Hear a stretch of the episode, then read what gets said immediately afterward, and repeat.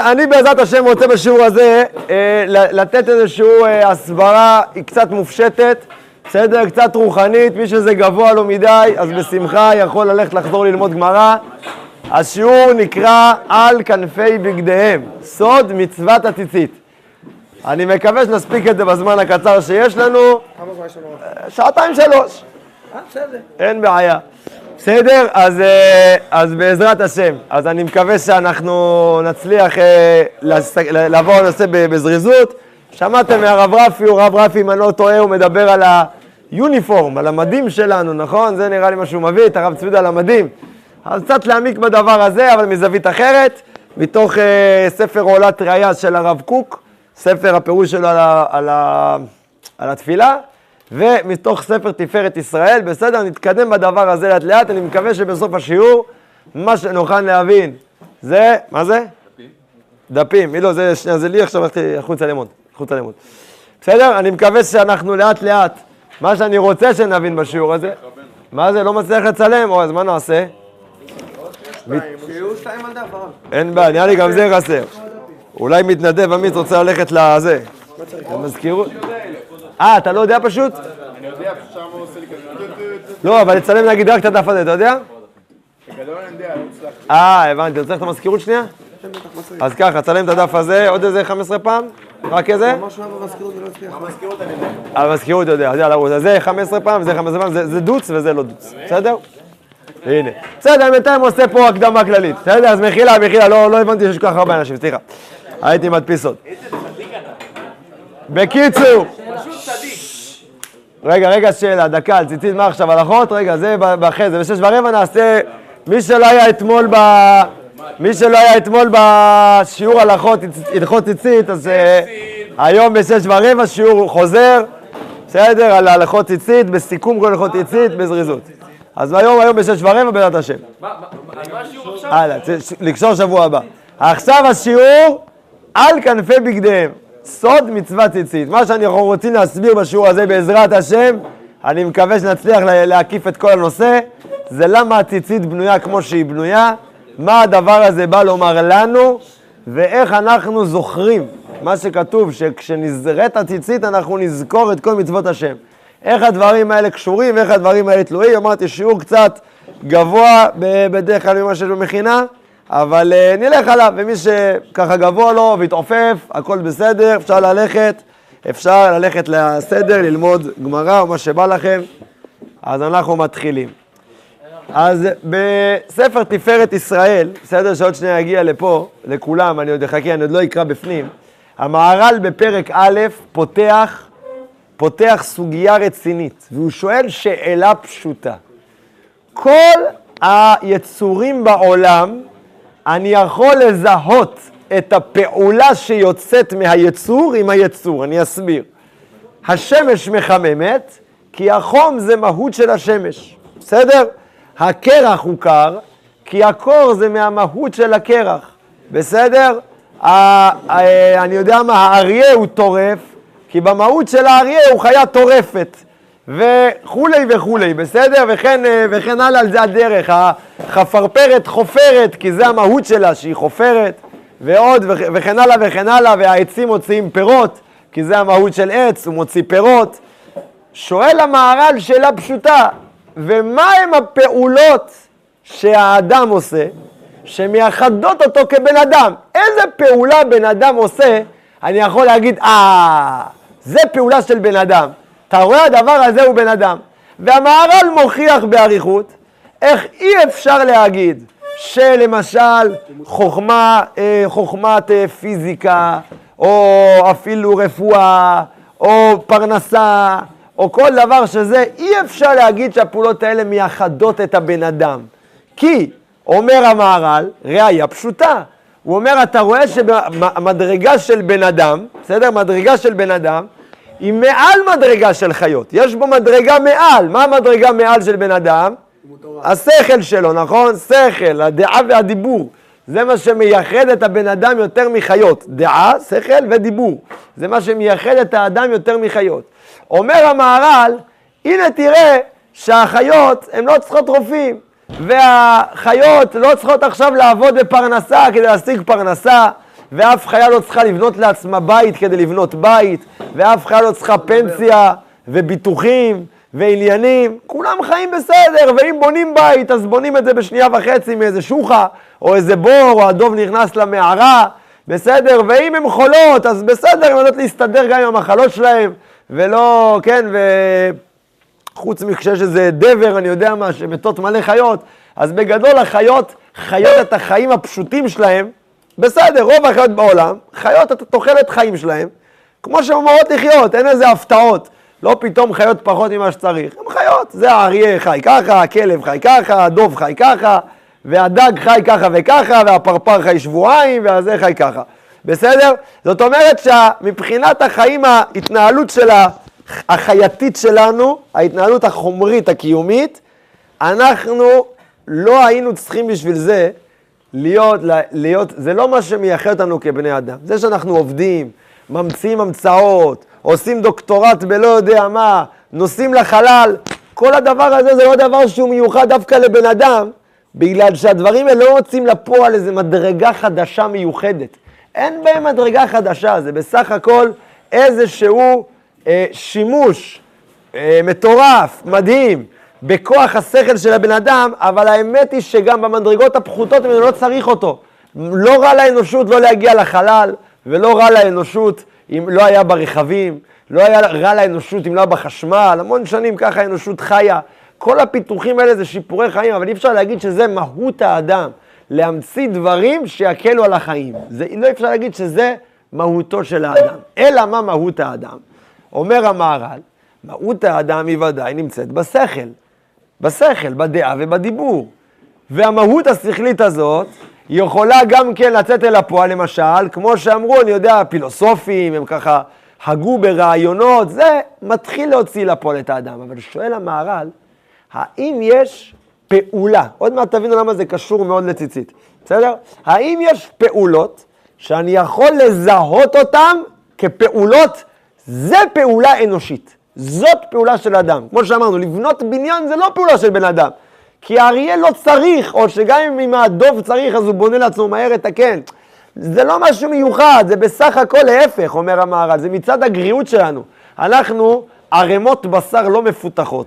קשה לנו לרוץ, אנחנו לא רצים טוב כמו החיות. אנחנו לא יודעים להסתדר בחוץ כמו החיות. אנחנו צריכים להתמגן כל הזמן, קצת קרנו אנחנו עושים אפצ'י, קצת... למה זה כן מייחד אותנו כאילו? זה, אומר המהר"ל, להפך, זה, זה, אם אתה בא לדבר שזה מה שמייחד אותנו, זה דווקא הצד הגרוע שבנו. מה שהאדם צריך לכל כך הרבה שכלולים ופיתוחים, כל כך הרבה תרופות ועניינים, וכל כך הרבה, לא יודע מה, הנדסה ואסטרונומיה, וכל הדברים האלה זה רק מהחיסרון של האדם. זה כי הוא כזה מערכת מורכבת ומסובכת, שכדי להחזיק אותה חיה צריך כל כך הרבה לטפל בה. היא צריכה בית חם ומזגן וזה, ואוכל כל הזמן, וטעמים שונים וכל זה. זה בסך הכל כל הדברים האלה כדי לקיים את המדרגה החומרית של הבן אדם, להחזיק אותו, להחזיק אותו כאדם חי. שנייה, בוא נעשה שאלות ככה עוד איזה רבע שעה, בסדר? כי אני אתן ככה איזה בום, ואז איזה... בסדר? כדי להחזיק אותו כאיזה מדרגה חיה, פשוטה, בשביל זה לא צריך את כל השכלול הזה. אלא אומר המהר"ל, אלא אומר המהר"ל, חייבים להגיד שיש לאדם פעולות שמתייחדות עם הצד העמוק שבו, עם הצד השכלי שבו. וזה אומר המהר"ל, זה אנחנו חייבים לומר שהאדם חייב לגלות את עולם המצוות. למה? למה עולם המצוות? כי המהר"ל אומר שמה שמייחד את הבן אדם זה מה שיש בו צלם אלוקים. השכל שקיים בו זה לא סתם שכל מעשי, אתם יודעים שאחד הקלקולים הכי גרועים של האנושות, אחד הקלקולים הכי נוראים של האנושות, זה שלקחו את כל השכל האנושי שיכול לחקור אמת, יכול לחקור מוסר, יכול לחקור צדק, יושר, יכול לחקור את כל זה, כמו שעשו פילוסופים קדמונים, ואת מיטב המוחות היום, איפה הם נמצאים? ב? לא טומאה, איפה נמצאים מיטב המוחות היום? ב?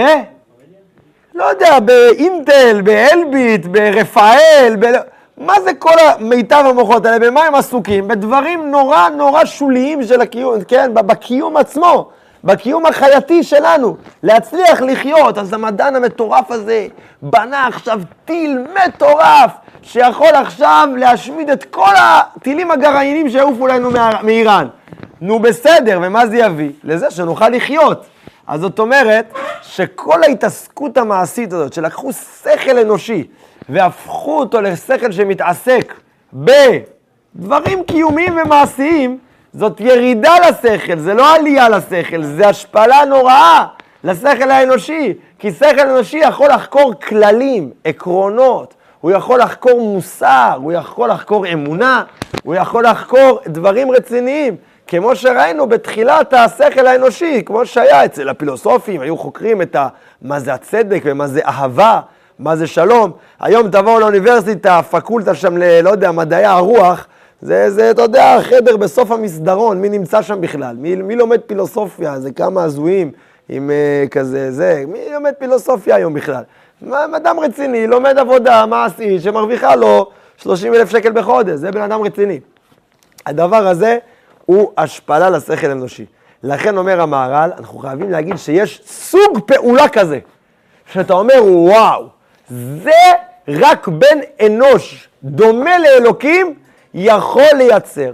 והדבר הזה, אומר המהר"ל, זה שייך למרחב של המצוות. המהר"ל אומר, עוד מעט נקרא בפנים, לא יודע למה זה, זה לוקח לו זמן, אבל אה, נראה את זה עוד רגע בפנים. אומר המהר"ל, אנחנו חייבים להגיד שהנפש האנושית צמאה לפעולות שמתאימות לנפש אנושית. שמה היא? נפש אנושית במהות שלה שייכת לנצח. שייכת למשהו מעל הטבע. משהו שהוא מתרומם מעל הקיום החייתי הפשוט. שזה שייך לעולם של מצוות. למה? בואו נסביר את זה קצת. עולם של מצוות, רגע, עד כאן, שלב א'. מה אתה אומר? מה אתה אומר? כמובן שהדברים, כמו שאמרת, ושמעת שהם קלקולים נוראים, זה קצת כמו ביצה ותרנגולת, כי אמנם המהנדס וינטר לא יכול להתקיים בלי התורה, אבל גם התורה, שהיא מדינת ישראל, באיזשהו מקום, שלוחות, שלוחותה כמדינת ישראל, לא יכלה להתקיים בלי אותו מדע, בלי אותו מדען שבודק עם כל הטילים הגרעיניים. אבל לא, לא דיברתי על תורה, דיברתי גם על מוסר, סתם, לחקור מוסר. לחקור מה מוסרי, מה צדק, מה יושר, כמו שעשו אפלטון, אריסטו, כמו שהם עשו. עוד לא דיברתי על תורה עכשיו. בסדר? דיברתי על השכל האנושי כשכל שבא לפתור בעיות. זה השפלה לשכל, זה לא מדרגה של השכל. בסדר? זה מה שהתכוונתי. מה אתה אומר? למה זה השפלה לשכל? אתה אומר בעצם בן אדם, אמרת אה, שהוא צריך לרפות את עצמו ולקחת תרופות ולהיות בתוך בית וזה השפלה. לדוגמה, החיות, שהן חיות בטבע ומסתדרות בסדר גמור, אבל תסתכל על אורח חיים של חיה ואורח חיים של בן אדם, ואנחנו מכפילים כמעט בשתיים, שלוש, אפילו ארבע מה שחיות חיים. אבל מה יש בחיים האלה שאתה מעריך? צו זה היחיד. מה יש בחיים האלה שאתה מעריך? מה החיים האלה? הם לא- לא- חיים בהמיים חסרי מס, אין בהם כלום. בסדר, אז אתה חי, אתה דוב שחי הרבה שנים, אז מה, אתה אריה, אתה בהמה שחי הרבה שנים. מה, מה, איפה הצד האנושי שבזה נמצא? אתה חי מאה שנה, אבל חי כמו בהמה, אז מה, אז מה הנפקא מינה של הצד האנושי שבך? לכן, אומר המהר"ל, חייבים להגיד שיש מצוות, בסדר? אני, אני עושה פה קצת דילוגים, כי אני רוצה להגיע לשלב ששייך לציצית, שנבין אותו טוב, אבל אנחנו ככה קצת מתקדמים בדבר הזה. בסדר? ולכן אומר המהר"ל, יש עולם של מצוות. מה זה מצוות? מצוות זה פעולות כאלה, הן פעולות מעשיות. זה לקחת עכשיו את הלולב וליטול אותו, או אם אתה בנוח, זה עכשיו אה, לקבוע מערכת של בתי משפט, או להיזהר מגזל, או, או, או, או אה, לא לאכול איבר מן החי, לא משנה, כן? מערכת שלמה של חיים, של מצוות, שהיא לא פונה לרבדים הגלויים. אשריך! יפה, יופי, תתחלק לציבור, כתב לי אחד כזה? יופי, יופי, רגע, יאללה, תחלק לאנשים. בואו תחלקו זרים, נחלקו את זה בפנים.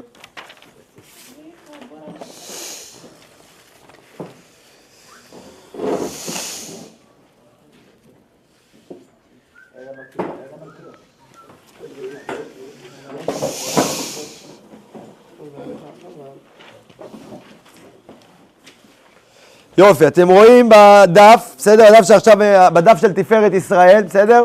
יש? דף תפארת ישראל, אה, שש שורות מלמטה, בסדר? שש שורות מלמטה, מתחיל במילים ואם כן. בסדר? שש שורות מלמטה ואם כן. יש לכם?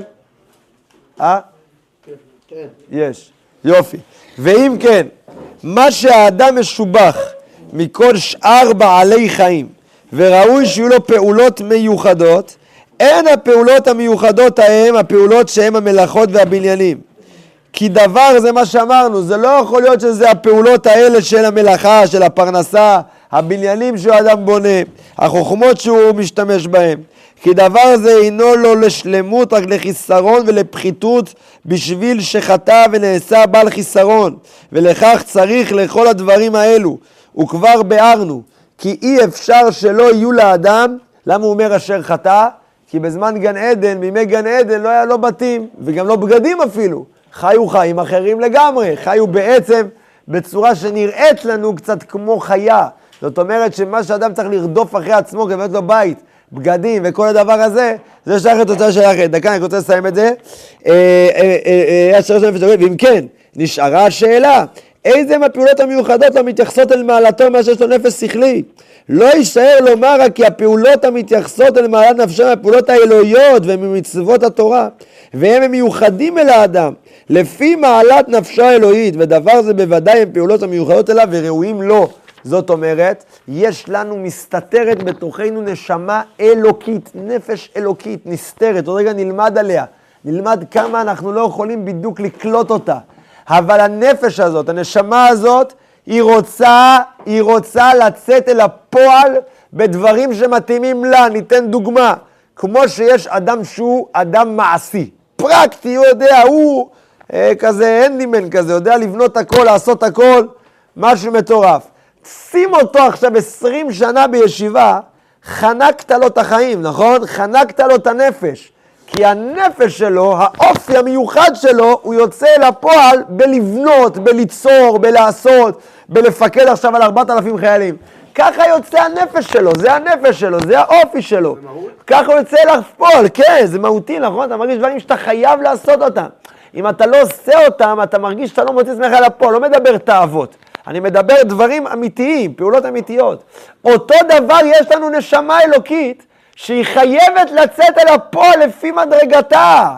האמת היא אמרה להגיד שגם לגוי יש בחינה של בן אדם יותר מחייו, ולכן יש להם שבע מצוות בנוח. יש להם גם מצוות לגויים. אבל אני מדבר בהקשר של ישראל, יש לנו נשמה, היא צריכה לצאת לפעולות אלוקיות שמתאימות לנפש שלנו, שמתאימות לאופי שלנו, לנשמה שלנו.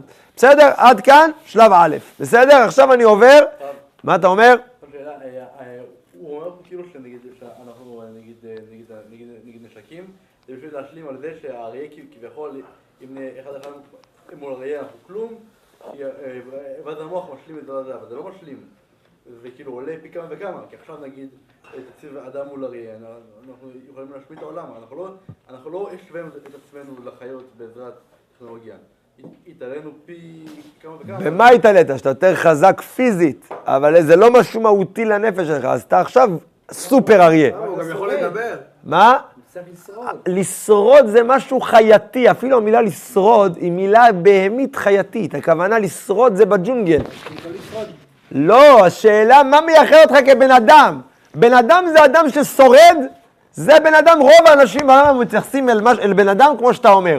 בן אדם זה אדם ששורד, צריך לשרוד. איך שורדים? מרוויחים כסף, הולכים לעבודה, ביטוחים, פנסיות, עניינים, עוד קופות, עוד דברים, עוד השקעות, עוד זה, כל זה, זה פשוט הצד החייתי המפותח שבך.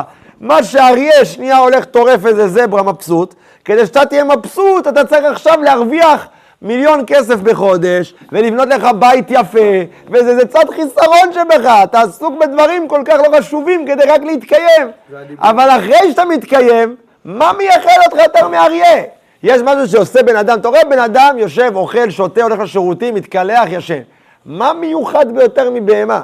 אתה אומר, לא, הוא גם עובד, נו, ומה העבודה שלו? הוא מפתח מה? את התותח הכי מטורף בעולם. נו, ומה התותח הזה יעשה? הוא יהרוג את כל מי שנעשה, נו, ואחרי שהוא יחיה, מה הוא יעשה? מה הוא יעשה עם החיים האלה? ואחרי שהוא ידע להם, אבל מה, מה התוכן של דיין המשפחה? אז הילדים חיים, ו... ו... מה, איזה תוכן מיוחד הם מביאים לעולם יותר מעוד חבורה של עדר פרטים שרק צורך את האנרגיה העולמית ומביא חור לאוזון. מה, מה הוא עושה הדבר הזה שנקרא בן אדם? מה מצדיק את הקיום של המין האנושי? אתה יודע, פעם, אם פעם הייתם בכל מיני כאלה סרטים של הקרן קיימת, אה, של, לא קרן קיימת, איך זה נקרא? של ה... אה, נו, כל הטיולים, כל הטיולים, איך זה נקרא? קרן קיימת ישראל? מטמון וזה, נו, איך זה נקרא? קק"ל, לא?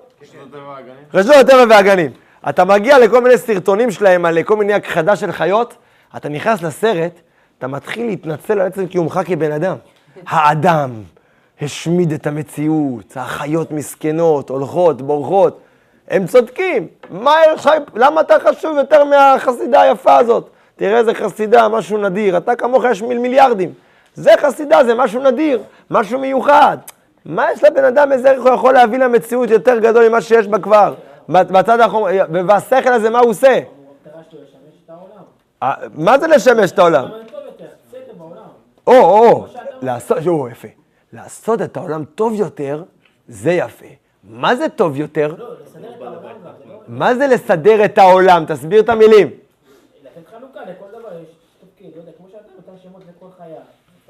או, אתה אומר, רגע, אתה אומר זה לתת מהות, או, זה משהו. האדם נתן שמות לכל חיה, זה לא שהוא קרא ליצור הזה אריה כי בא לו, לא.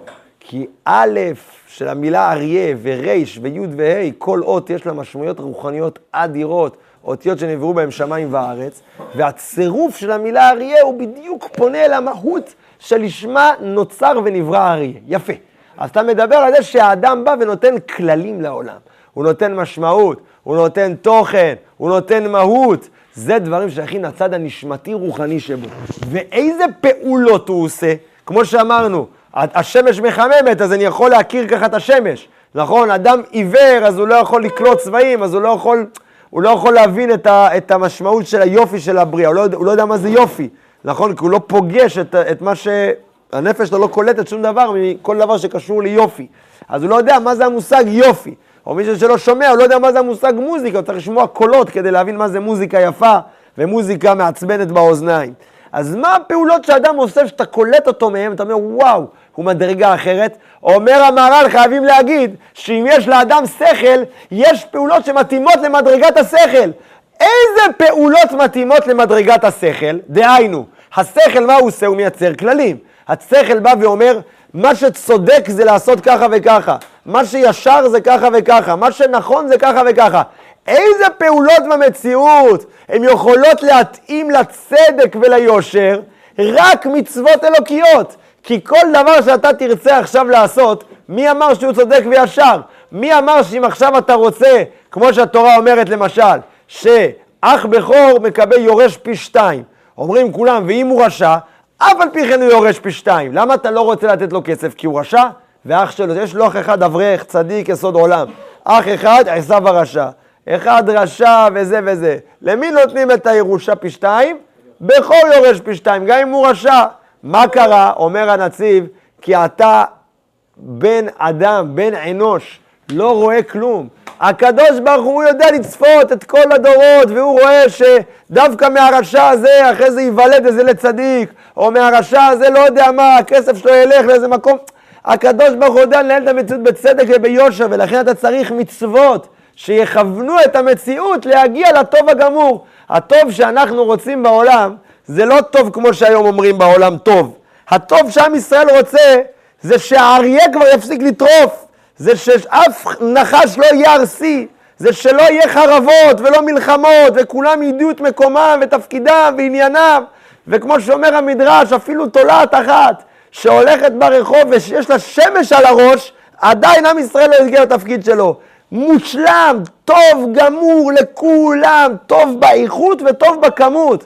אין פינה שלא יהיה בה טוב, זה טוב שאנחנו רוצים להגיע אליו, איך נגיע אליו, אומר המהר"ל, אתה חייב להגיד שיש על מצוות, מה הכלי עבודה, איך אנחנו דוחפים את העולם קדימה, זה הכלי עבודה שלנו, זה המצוות שלנו, זה הכלי עבודה, המצוות זה מין אורות כאלה, כלים אלוקיים, טילים, בסדר, אלוקיים, שהקדוש ברוך הוא נותן בידיים שלנו, אנחנו פועלים איתם חסד, יושר וכל הדברים האלה כולם, בתפילין, בציצית, בלולב.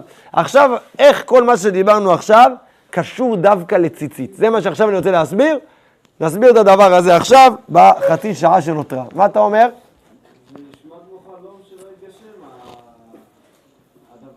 במדינת ישראל זה חלום שכן נשמע שיתגשם? אלפיים שנה? אני שואל אותך, במדינה, ועם ישראל במדינת ישראל כמו שהיא נראית היום, אתה חושב שזה חלום שכן הנראה שיתגשם לפני 500 שנה? יפה מאוד. אז מה שמענו מזה? שמה שאתה מברך כל יום בסוף דברי הנביאים, ב- לא כל יום, בשבתות, אתה קורא בנביא, מה מברכים בסוף? ודבר אחד מדבריך אחור לא ישוב ריקם. אין נבואה אחת שלא תתגשם. ותחשוב שבגלות היו צריכים להאמין בזה, שלא ראית כלום, ראית רק איך יש שואה, פוגרומים והכל, והאמינו בזה. אנחנו היום, קשה לנו להאמין בזה. איזה פילי פלאות, נגד כל ההיגיון. איפה לפני 500 שנה היית קורא נבואת זכריה, ישבו זקנים וזקנות ברחובות ירושלים? איפה רחובות ירושלים? מה היה פה? לא יודע מי היה פה, טורקים או אנגולים, או לא יודע מי היה פה בכלל בארץ ישראל לפני 500 שנה. מה היה פה? כלום, שום דבר. דבר אחד מדבריך אחור לא לשוב ריקם, יש לנו דברי נביאים שהם אמת, 1500 שנה של נבואה בעם ישראל, זה חדרו לו בנפשות. על זה מתו אנשים. איך אנשים בשואה הסכימו למות על קידוש השם? איך אנשים בכל הדורות הסכימו?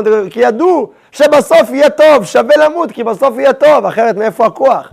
מאיפה הפלא הזה של עם ישראל להתקיים כל השנים האלה? למות על קידוש, למה? לך תהיה נוצרי כבר, מה יש לך להיות יהודי? לא, כי יהיה טוב, יהיה בסוף טוב. הבנת את זה? יפה. איך כל זה קשור לציצית? בואו נסתכל בפנים. בסדר? בדף הזה, יש פה דף, דף כזה, בסדר? דף, דף הדוץ, בדיוק, הדף הדוץ על צד המלא, המלא יותר של הדף הדוץ. אני קורא מבפנים ספר עולת ראייה, אוקיי? קצת מילים גבוהות, אני ממש אנסה להסביר, אבל אחרי ההקדמה שעשינו, נראה לי הדברים ירוצו. בסדר? עוד פעם, אנחנו רוצים עכשיו להסביר על המבנה של איך בנויה ציצית. איך ציצית בנויה? היא בעצם בגד שמקיף את הגוף. לבגד הזה יש ארבע כנפות, ומהכנפות יוצאים פתילים, בסדר? יוצאים חוטים. אוקיי? עד כאן? אוקיי. יפה, אז בגד אחד מתחלק לארבע כנפות, שמתחלקים אחרי זה ללב חוטים, בסדר? ללב חוטים, בסדר? אה, בגד אחד, חד גדיה כזה, כן? אחד, אחרי זה נהיה ארבע, שהופך להיות ל-32 לב, בסדר? לב חוטים. לב זה מספר מכוון, זה לא סתם. יש לב שיניים, לב חוטים, יש את הלב שהוא לב, בסדר? מספר 32 הוא לא סתם. יש 22 אותיות, יש 22 אותיות, ואחרי זה, כמו שכתוב גם בספר, אה, ב, ב, ב, בספרים גם אחרי זה יש 22 אותיות ועשר ספירות, 32, הכל זה נקרא לב נתיבות חוכמה, הרבה שייך למספר לב. אז בסדר, אז, אז את המהלך הזה אנחנו רוצים עכשיו להסביר. אומר הרב קוק, אה, אצלכם זה מתחיל ואמרת עליהם, אבל כמה מילים לפני זה, זה דבר אל בני ישראל ואמרת אליהם. זה ארבע פתילות אבל. מי? זה ארבע פתילות. מה הוא הפתילות? שמונה, למה? שמונה כפול ארבע. אבל זה ארבע פתילות. בסדר, שמונה מת... אז, כאילו, זה- אז מתפ... בסוף יש לך שמונה, נכון? מה הדין אם עכשיו נקצץ לך פה אחד או שתיים או שלוש? פסול, נכון? לא יודע. אז אני אומר לך, בסדר, אז, אני אומר לך, גם אם אחד, רק אם אחד נפסל זה עוד כשר, אבל זה היה בגלל שבעצם יש פה גם את החוט הזה, עוד קיים באיזה אופן בתוך כל הגדיל. אבל אם היא קרה לך שם בהתחלה זה כבר לא עובד. בסדר? אז את הדבר אנחנו רוצים להסביר, בדיוק, ניגע קצת בהלכות, זה יתחבר ביחד ההלכות. אז דבר בני ישראל, עכשיו, עכשיו זה איפה שאתם. ואמרת עליהם, ועשו להם ציצית על כנפי בגדי דורותם. הדורות, הדורות, דורות בני ישראל, התחנכו, התגדלו והתפתחו על יסוד התוכן ההורי של ההערה האלוקית הפנימית, המייחדת את הגוי הגדול הזה בעצמת הוד קדושתו. זאת אומרת, עם ישראל מתחנך דורות על דורות, שלנו כבני ישראל יש סגולה פנימית, נכון? וייתם לי סגולה מכל העמים. יש בנו איזה אוצר פנימי, קדוש, טהור, איזה נשמה עליונה שחבויה ומסתתרת בתוך נשמה של כל אחד, בתוך גוף של כל אחד ואחד מאיתנו, זה דבר שהוא אומר, עם ישראל מחונך עליו כבר דורי דורות, זה פשוט וברור, בסדר? יפה. המידות הנפשיות כולן, מה זה מידות נפשיות? מידה, למשל, יש לו מידת הצדק, החסד, היושר, הגאווה, הקנאה, בסדר? בצד השלילי. מה זה המידות הנפשיות? המידות הנפשיות כולן הינן לבושי הנפש. זאת אומרת, אני לא יכול לפגוש נשמה שלך. אני לא יכול לפגוש את הנפש שלך, מה אני פוגש?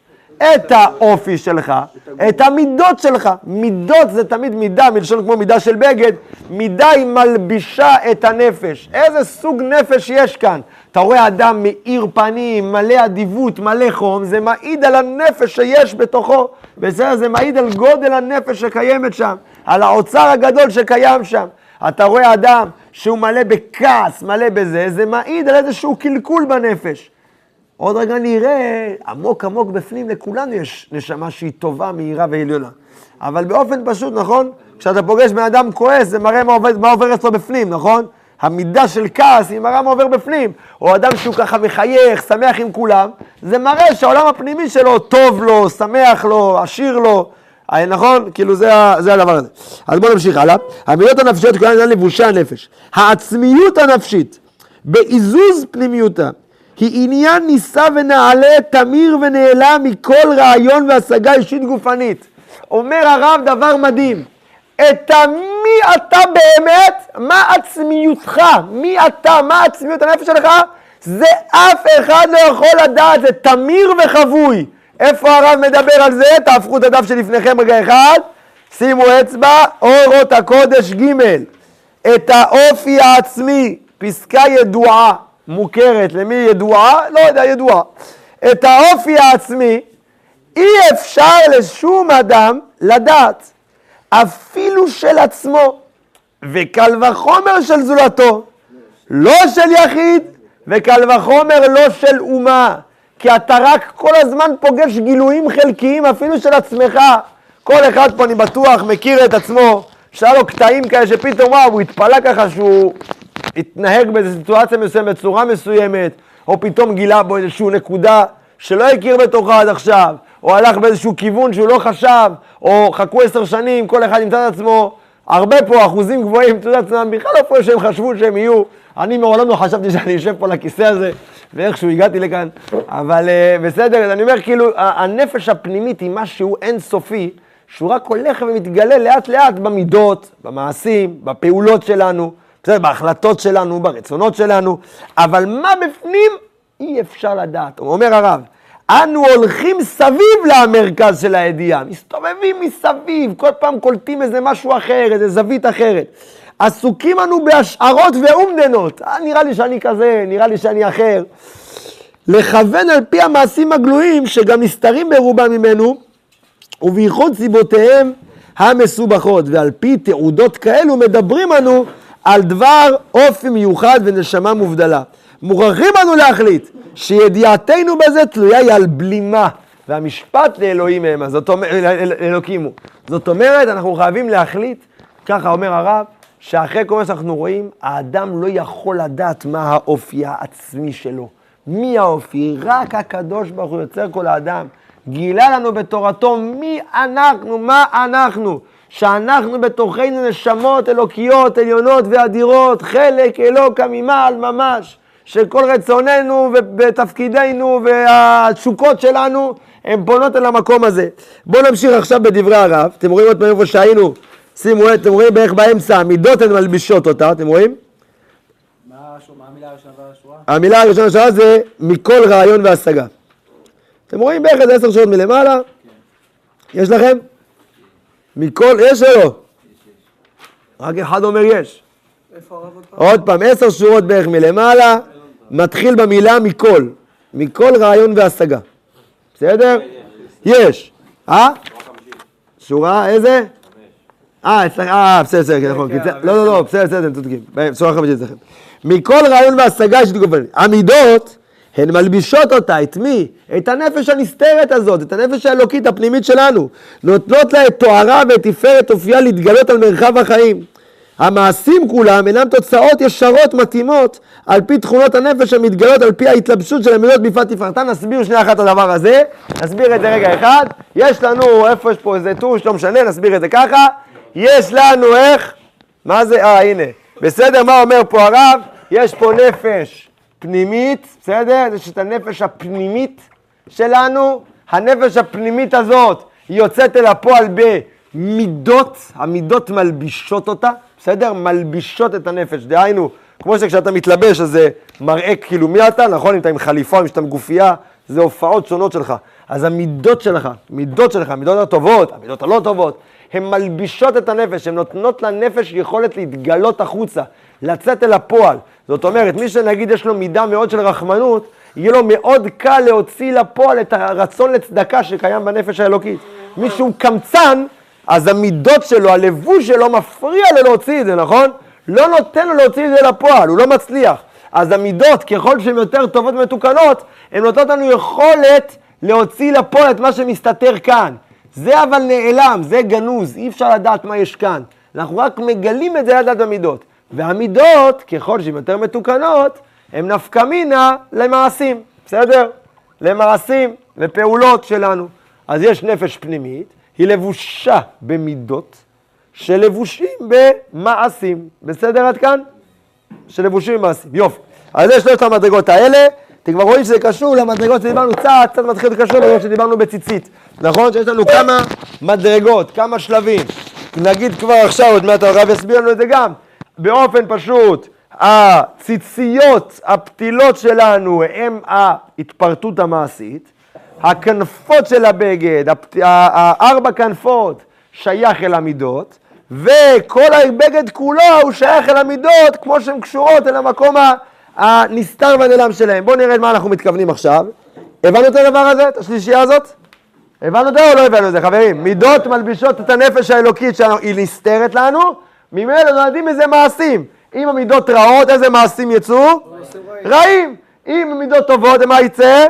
יפה. אם, יוצא, אם המידות רעות, זה אומר שהנפש רע? לא. אין קשר, זה אומר שהבגד שלבשת היום זה בגד מסריח. תחליף בגד, אחי, תתכבס, תשים בגד אחר. אז תוכל להיראות טוב, מבוסם, נעים, יהיה כיף לפגוש אותך, בסדר? יופי. הלאה, אני ממשיך. אה, בואו נראה איפה זה אצלכם, אה, אצלכם. אה, על פי תכונות הנפש המתגלות, על פי רשות של המידות הנפלאות. יוצאים עם המעשים, אני בשורה שמינית בערך. נכון? יוצאים עם המעשים, יש לכם? כן. יוצאים עם המעשים, יפה. עכשיו הרב מסביר איך זה בתוך הציצית, שימו לב טוב טוב. יוצאים הם המעשים מתוך הכנפיים הקיצוניות של המידות. זאת אומרת, הציצית היא לבושה עליי לפי המידה שלי, נכון? אם אני קטן, צריך ציצית קטנה, אם אני גדול, צריך ציצית גדולה. הציצית היא, היא כאילו המידות שמלבישות את הנפש האלוקית שגנוזה בתוכי. ומתוך הקצוות של המידות, מה הכוונה? אני נגיד אדם נדיב. אם עכשיו אני נותן מיליון דולר, זה מגלה את כל הנדיבות שלי? זה חלקי, נכון? זה קצה הנדיבות. האמת היא, הנדיבות שלי זה לתת מיליארד דולר לכל בן אדם בעולם. לכל המין האנושי, זה הנדיבות שלי. אבל כשאני נותן צדקה, מתגלה הקצה של המידה, נכון? מתגלה איזה משהו, נקודה מהמידה הזאת. אפילו במידות לא מתגלים לי כל המידות. כל שכן שבנפש האלוקית לא מתגלה הכל. יפה. אז עכשיו אני מסביר עוד פעם, חברים. תסתכלו בפנים, בסדר? קצת, קצת מתעלים, קצת נהיה גבוה, אבל תחזיקו חזק, יהיה בסדר. עוד פעם.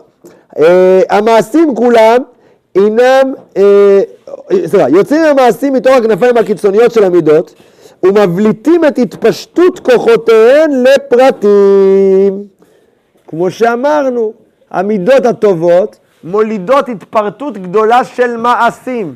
בסדר? לכן יש לנו את כל ההתפרטות של, ה, של הפתילות. זה הפתילות, לכן הפתילות הן יוצאות מתוך הבגד, הבגד הוא אחד, ארבע כנפות, עדיין כשזה יוצא מהכנף עדיין יש את הגדיל, נכון? את החלק הקשור, בסוף בסוף זה מתחלק למעשים, לכל המעשים הטובים שלנו. מה אתה אומר? לא הבנתי תשובה.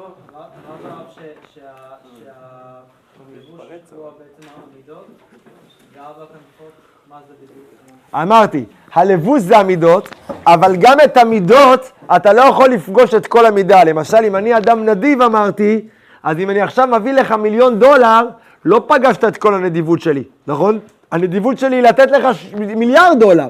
או למשל, יש פה מישהו שלא היה רוצה לתת לכל העניים בעולם מיליון שקל? אה?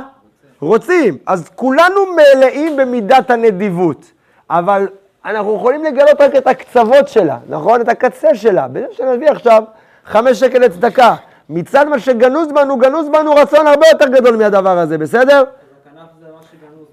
אז אני, לא, הכנף של הבגד זה כאילו הקצה של המידה. הציציות, המעשים, הפעולות שלנו, הן לא יוצאות מכל המידת נדיבות. המעשים בפועל, העולם המעשי, בסוף, הופה, מה שבסוף מתפרט, הנה פה בציצית, אתה רואה?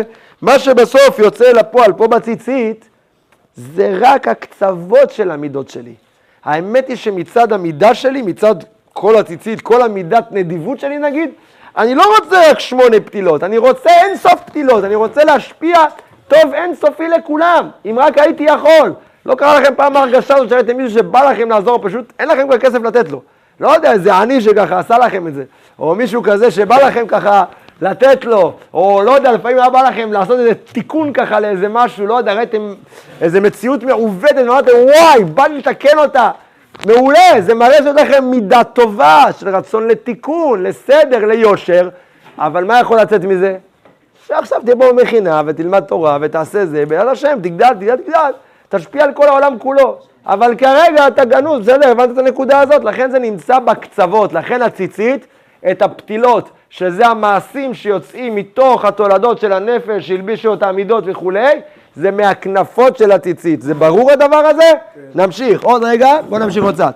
ותכונת הנשמה, עוד פעם, יוצאים המעשים מתוך הכנפיים והגידון של המידות, ומבליטים את התפשטות כוחותיהם לפרטים. ותכונת הנשמה הישראלית, הספוגה מרוח אל אלוהי עולם, המראה את בהירות תורו בתהיות ישראל שיושב בהם, שאני אסביר, היא מתגלה על ידי פאר המצווה האלוקית, השקולה ככל המצוות כולן, היא מצוות ציצית. זאת אומרת, איפה בתוך כל המערכת הזאת, איפה בתוך כל המערכת הזאת שאמרנו, ציצית, שמלבישה את הנפש שלי, שיוצאים ממנה בסוף הנפש, בקצוות, בכנפיים, יוצאים הציציות, דהיינו הפתילות, איפה בתוך המערכת הזאת גנוז הנפש הפנימית? אה? איפה, איפה, איפה, איפה, איפה פוגשים את זה בציצית? פוגשים את זה בעצם המציאות הזאת שהציצית היא מצווה. הכוונה, בעצם המציאות הזאת, שכל המערכת הנורא מוזרה הזאת, שבטח איזה סיני שמסתכל עליך לא ממה נחת עליך, כן, מה אתה לובש עליך, את הבגד הזה עם הפתילה הזאת, כל המערכת הזאת, מאיפה היא יצאה אל העולם? היא יצאה מכוח מצווה אלוקית.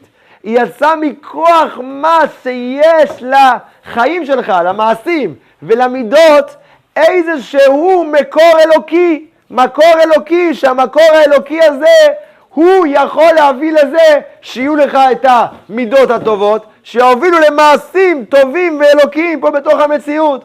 אז עצם מה שאנחנו מברכים בבוקר, ברוך אתה השם, אלוקים מלך העולם, שקידשנו ומיטב וציוונו להתעטף על מצווה ציצית, בעצם הברכה הזאת, אנחנו מקשרים את כל הבגד הזה למצווה האלוקית, אנחנו בעצם נותנים ביטוי ומקום למה שיש בנו נשמה שצריכה פעולות אלוקיות, כמו שלמדנו במהר"ל.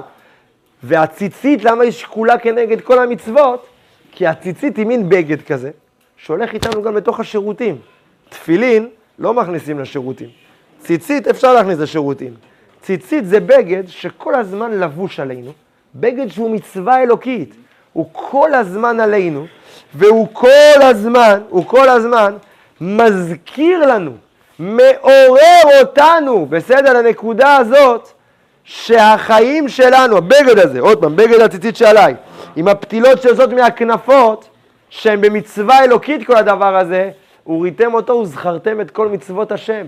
כי באמת כל מצוות השם הן פעולות אלוקיות שבאות להוציא אל הפועל את המדרגה האמיתית הפנימית שלי. בדיוק כמו שהציצית בנויה ממידה גדולה, שיש בה ארבע כנפות, קצוות המידות, שמולידים מעשים ופעולות ותוצאות, בסדר? שיוצא מהם הרבה הרבה הרבה התפרטויות אינסופיות. אז כמו שאמרנו קודם, המעשים מעידים על התכונה הפנימית שלנו, בסדר? המעשים מעידים על התכונה הפנימית שבנו, בסדר? וה, והמצוות הן מעידות על העומק מה שגנוז בתוכנו. ולכן הציצית, שהקדוש ברוך הוא ציווה אותנו להתעטף וללבוש ציצית כל יום, מה הוא ציווה אותנו? הוא ציווה אותנו להתלבש במידה האלוקית הזאת שנקרא ציצית, שיש בה את הכוח לעורר ולהזכיר ולהוציא לפועל את המעשים שמתאימים למידות האמיתיות שלנו, למצוות האלוקיות שלנו. איפה עוד בציצית, איפה עוד בציצית יש זכר לנשמה האלוקית שגנוזה בנו? בואו רק נראה את זה ובזה נסיים. זה נמצא בדף שלפניכם, בסדר?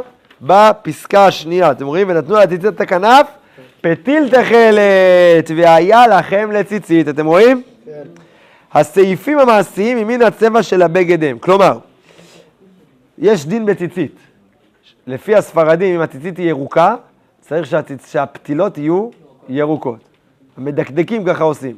אשכנזים עושים תמיד לבן, ולכן הם מקפידים גם שהציצית תמיד תהיה לבנה, כדי להרוויח את השיטה הזאת. אבל באופן עקרוני אומר שולחן ערוך, אם הבגד הוא ירוק, הפתילות צריכות להיות ירוקות. למה זה ככה? לגבי כל צבע? אה? כל צבע. הרב, הבגד זה מהבטן עד לגב? הבגד, כן. יפה. מה? לא, מדקדקים עושים ככה. הרב שואל אומר. אז אומר הרב, למה זה הדין הזה? למה הבגד, למה הצבע של הפתילות צריך להיות דומה, קשור לצבע של הבגד? אומר ככה, כי הסעיפים המעשיים מן הצבע של הבגד הם. הרי רגע אמרנו. או, בדיוק הרגע אמרנו. המעשים יוצאים אל הפועל מהמידות. לא יכול להיות שהמידות הן בצורה... אדם שיש בו מידות טובות, לא יצאו ממנו פעולות רעות. אם יצאו ממנו פעולות רעות, זאת הראייה שמה? שיש לו מידות טובות. מישהו כל כך רוצה לעשות טוב, בסוף הוא נותן ירייה בבן אדם, אז כנראה הוא או שהוא מתוסבך נפשית, או שבאמת אין לו מידה טובה, יש לו מידת אכזריות.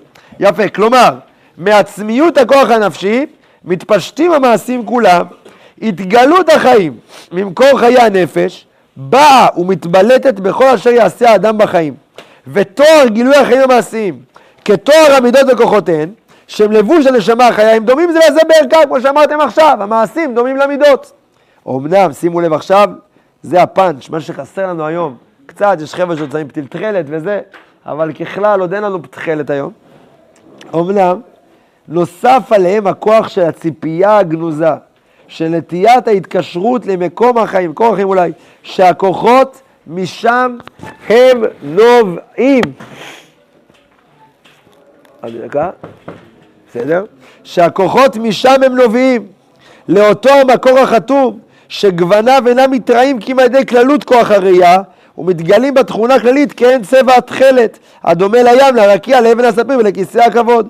ויחד עם חוטי הציצית שממין הכנף, המכוונים לעומת ההתפשטות המעשית, משלימים את תכונת הציצית ונתנו הציצית לכנף לתכלת ועל לכם בציצית. כאן אומר הרב דבר אדיר, שבמצוות ציצית השלמה בעזרת השם, שכולנו נזכה לקיים במהרה, יתגלה אלינו נביאים, ונדע בדיוק מה החילזון, ונוכל להתחייב בדבר הזה מדאורייתא כולם.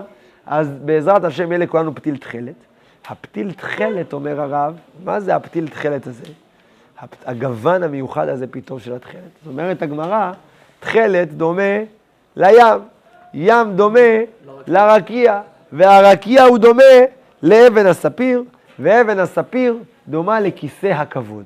ככה אומרים חז"ל, שהציצית יש בה איזשהו צד שהוא מעורר בנו את הזיכרון העמוק של כיסא הכבוד. מה זה כיסא הכבוד?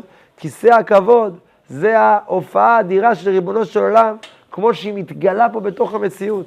זה הכיסא, ככה אומר הרמב"ם במורה נבוכים, אני לא, לא טועה, ככה עכשיו, לא הסתכלתי בזה עכשיו, אבל הוא אומר כל מה שכתוב כיסא כבוד, כיסא השם, הכוונה איך הקדוש ברוך הוא נוכח, יושב פה בתוך המציאות בצורה נגלית, בצורה ברורה.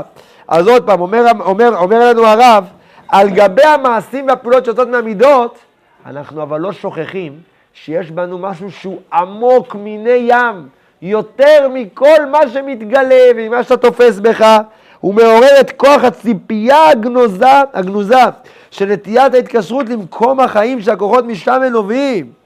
מה זה המקום הזה? זה מקום שאין לו גוון מיוחד. זוכרים אמרנו קודם? שהנפש הפנימית אין לה צבע מיוחד, אין לה את האופי שאתה יכול להבין אותו, אתה לא יכול לצבוע אותו בשום צבע, הוא משהו מופשט, הוא משהו נעלם, אבל הוא קיים וגנוז בתוך המערכת שלנו. ולכן בואו נסכם, בואו נסכם מהצלנו פה. אמרתי דברים קצת גבוהים יותר ככה, לפתוח פתחים, לפתוח פתחים, להעמיק בדבר הזה, וגם כן, לא הספקנו פה עוד לקרוא את כל ה... יש פה עוד איזה חצי קטע ש... מתבררים בו עוד דברים אה, חשובים מאוד, אבל יצא לנו דבר כזה, שכשאנחנו באים לשים מצוות ציצית, כמו שהזכיר הרב רפי, זה המדים שלנו. אבל מה יש בציצית שהיא המדים שלנו? הציצית היא מצווה אלוקית, והנפש האלוקית שלנו צריכה מצוות, אלא שהציצית היא מצווה, כמו שאומרים חז"ל, שקולה כנגד כל המצוות. למה? כי מצוות ציצית היא מבטאת את הרעיון של כל המצוות. שמה? שלנפש האלוקית שלנו יש מידות שמולידות מעשים שמתאימים למידות האלוקיות של הנפש האלוקית. וזה הציצית שלנו שהיא מצווה מאת השם. וכשאתה שם את הטלית עליך, את הציצית עליך, אתה מלביש את הנפש שלך במידה הזאת של המצווה הזאת של מצווה ציצית, אתה מלביש את עצמך במידה של מצווה, דהיינו, אתה נותן לנפש האלוקית שלך יכולת לצאת אל הפועל על ידי המצווה הזאת. והמידה הזאת היא גם מולידה בך כוח לפעול מעשים ופעולות טובות למען מה? למען מה שאתה באמת. זאת אומרת, אם אדם באמת משהו זה ספורטאי, אז אנחנו נראה שהוא מתאמן כל היום ועושה דברים כל היום. הציצית היא מלבישה אותנו במידה אלוקית, לא רק במידת הגאווה או מידת הכעס, כן, בצד ההפוך, היא מלבישה אותנו בלבוש אלוקי. הטלית נקראת חלוקה דה רבנן. כתוב שכשאדם יעלה לעולם הבא, כך אומרים בה לשם איחוד לפני ציצית, יזכה לחלוקה דה רבנן. בגד שלובשים אותו חכמים. מה זה אומר? כמו שאמרנו עוד פעם, הציצית היא בגד אלוקי, שאתה לובש אותו עליך, וברגע שאתה מלביש את עצמך בבגד הזה, נתת עכשיו יכולת, כמו הלבוש, שאנחנו איתו מתראים החוצה. בלי בגד אנחנו לא יכולים להתראות. עם בגד אנחנו יכולים להיפגש, להראות את עצמנו איך שאנחנו רוצים שיקלטו אותנו. אז הבגד הזה הוא בגד שמלביש אותנו באור של מצווה אלוקית, שהיא נותנת, כמו שאמרנו, היא נותנת איזשהו יכולת לנפש האלוקית להתגלות, והיא בעזרת השם גם מוציאה מעשים טובים ומתוקנים. ולכן כשאתה עכשיו מסתכל בציצית כל בוקר, נותן נשיקה לציצית, מה אתה צריך לראות? אתה רואה ים של פעולות, ים של מעשים, שמעוררים אותך למה? אם היה את הפתיל תכלת, זה גם היה מעורר אותנו, כן? וריתם אותו, זה מדובר על הפתיל תכלת, לא כתוב וריתם אותם. וריתם אותו זה את הפתיל תכלת. אז יש לך פתיל תכלת, או עכשיו אנחנו רק נזכרים שיש לנו תכלת, וזה מעורר אותך שכל מה שאני הולך לעשות היום, הוא מקושר אל מה? אל הנפש האלוקית שלי, שנתתי לה עכשיו פוש רציני של ציצית, שאיתה אני עכשיו יכול לפעול לעשות דברים טובים. אני אגיד לכם דבר אמיתי, דבר אמיתי. אמר לי פעם מישהו, אדם קרוב אליי מאוד, אמר לי פעם שהוא היה נמצא בטומאות גדולות מאוד, באמת בטומאות, בהרבה טומאות, עם גויות וזה, השם ירחם. הוא אמר דבר אחד, לא ויתרתי עליו בשום אופן. איפה שלא הייתי, באתי עם ציצית. איפה שלא הייתי. איפה שלא הייתי, חס ושלום. הרי ציצית זה בדיוק המצווה, ציצית עליך גם בשירותים, לא כמו תפילין. תפילין זה חילול השם. ציצית נמצאת עליך תמיד, למה? וריתם אותו וזכרתם את כל מצוות השם. אמר אותו יהודי, הדבר הזה הוא מרגיש שהציל אותו. היום ברוך השם, יהודי צדיק, נשוי, משפחה, הרגיש. למה זה? כי הוא הלביש את עצמו כל בוקר בלבוש אלוקי, שגם כשהוא עבר עבירה, עוד שניה לכם, גם כשהוא עבר עבירה, זה היה כמו מה שאמרתי לך קודם, בן אדם שרוצה לעשות טוב, ובסוף יורה בבן אדם. זאת אומרת, זה היה כל כך סיבוך נפשי לא קשור, שלאט לאט עם הזמן, עוד יום ועוד יום שהנפש שלו התלבשה במצוות ציצית, היא הולידה בסופו של דבר פעולות אלוקיות. היא הולידה ממנו בסופו של דבר תורה. לכן הדבר הזה חשוב מאוד. מצוות ציצית זה מצווה מדהימה שהקדוש ברוך הוא הוריד אלינו, מומלץ בכו. סתם, וזה גם מצווה דאורייתא, אז גם חייבים. שאלות, עד כאן. מה אתה אומר? מה אתה אומר? למה זה חילול השם? זה מה שהתורה אומרת. לא הבנתי. התורה אומרת, וריתם אותו, וזכרתם את כל מצוות השם. מדובר בבן אדם, אני שואל אותך פשט הפסוק, וריתם אותו וזכרתם את כל מצוות השם, נכון? וריתם אותו וזכרתם את כל מצוות השם. מה מדובר? באדם שזוכר עכשיו את מצוות השם או לא זוכר? הוא לא זוכר, לכן הוא צריך, לכן הוא צריך לזכור. אז מה קרה? הוא שם ורוצה לזכור. הוא ראה את הציצית שנייה לפני שהוא נפל עם הגברת הזאת, ולא התגבר, פשט את הציצית, אז הוא פשט אותה. נפל ונפל, נפל, לא פשט, זה- זה לא משנה, זה לא משנה, זה לא הנקודה. לא, זה לא הנקודה, אתה מבין? זה לא הנקודה. כן, ציצית... לא, זה לא בעייתי! לא, הוא ריתם אותו! הוא ריתם אותו, מה פתאום? ציצית, עליך תמיד.